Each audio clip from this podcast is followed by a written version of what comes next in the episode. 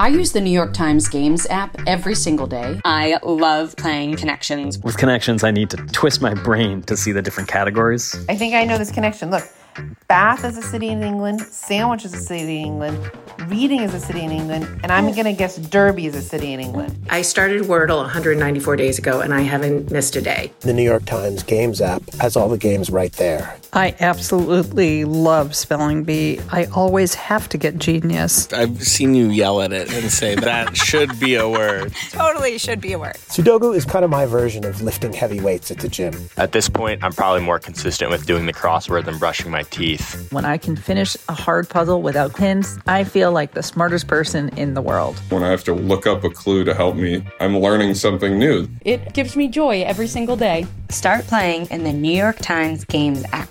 You can download it at nytimes.com slash games app. From the New York Times, I'm Michael Barbaro.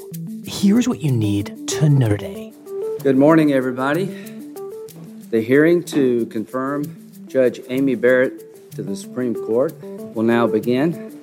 On Monday, a bitterly divided Senate Judiciary Committee began four days of confirmation hearings for Judge Amy Coney Barrett, President Trump's third nominee for the Supreme Court. This is probably not about persuading each other unless something really dramatic happens. All Republicans will vote yes, and all Democrats will vote no. In his opening remarks, the committee's chairman, Senator Lindsey Graham, left little doubt whether Barrett would be confirmed by the Republican majority.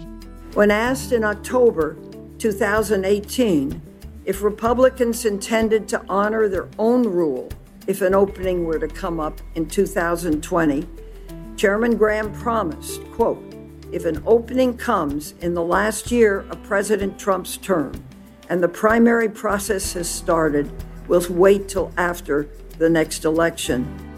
The committee's Democrats, led by Senator Dianne Feinstein of California, called the hearing itself a broken promise by Republicans, including Senator Graham, whom Feinstein quoted in her opening statement. Republicans should honor this word for their promise and let the American people be heard. Simply put, I believe we should not be moving forward on this nomination, not until the election has ended and the next president has taken office.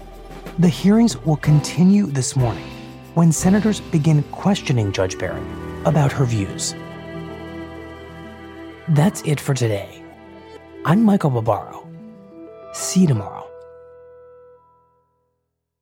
This podcast is supported by the Freedom From Religion Foundation. I'm Ron Reagan, an unabashed atheist, and I'm alarmed by the intrusions of religion into our secular government. That's why I'm asking you to join the Freedom From Religion Foundation, the nation's largest and most effective organization of atheists and agnostics, working to keep state and church separate. Phone one eight hundred three three five four zero two one, one eight hundred three three five four zero two one, or visit the Freedom From Religion Foundation at f f r f dot org. Ron Reagan, lifelong atheist, not afraid of burning in hell.